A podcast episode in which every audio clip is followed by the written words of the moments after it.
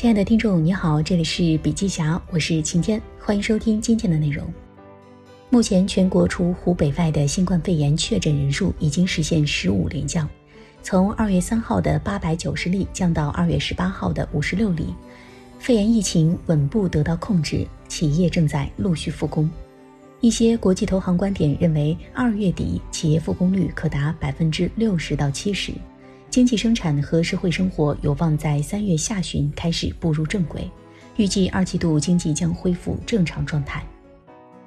也就是说，当前中国经济已经进入了后疫情的复苏期。一方面，企业依然要高度重视疫情防控，把员工和顾客安全放在重中之重；另一方面，企业的战略重心要转向为复苏做好准备。经济复苏之后，消费者对安全健康的关注度将整体提高，线上购买、配送到家。OMO、新零售等趋势加速，不能成为用户首选的品牌将岌岌可危，行业集中度将会进一步上升。企业必须直面疫情带来的短暂或永久性的改变，思索如何调整运营、重整战略，在复苏期积蓄力量，积极备战，以期在疫情结束之后快速发力，获取先机，赢得更大发展。接下来，我们来看一看疫情以及疫情之后需求端的五种变化。虽然社会的消费总体大幅下降，但并非所有行业都是如此。疫情以及疫情之后中国企业的需求变化，我们将其归纳为五种类型，分别是不变刚需、需求下降、需求延后、需求增加以及需求转移。首先是不变刚需。大众民生类的消费不容易受疫情影响，需求相对稳定，会受囤货或者是购买便利性的影响，有一定的波动性。比如说婴儿奶粉、粮油以及生鲜食品。第二个是需求下降，疫情避免外出以及社交接触，有些需求明显下降，甚或消失。季节性强的消费适逢旺季，影响尤甚。比如说餐饮。年节礼品、日常服装、家政、商户服务、户外媒体等等。第三个是需求延后，非即时性社交类消费、择机决策的低频消费，会因疫情活动或者是购买不便，需求暂时抑制，但是疫后恢复常态，消费随之释放，属于需求延后兑现。比如说婚宴等事务宴席、形象服饰、商务礼品、家装、医美等等。第四个是需求增加，一定程度替代外出社交接触类消费的需求，短期增加，包括在线办公、在线教育、在线娱乐、生鲜配送、家庭场景消费、在线服务以及私人交通等等。医疗防护类需求短期增加，个人保健品类长期增长，但是短期消费受购买便利性影响，比如说生鲜配送、在线娱乐、休闲食品、在线教育等等。第五个是需求转移，有些需求仍然存在，但是人流购买方式、消费场景发生变化。比如说，劳动力滞留下线市场，上线消费转为下线消费，礼品消费转为自用消费，公众场合消费转为家庭或者是个人消费。有些需求发生变化，对消费提出更多安全、健康要求。企业应该注意的是，不变刚需和下降需求这两类，更多的是及时满足的要求，不会体现为延后消费，不会有疫后报复性反弹，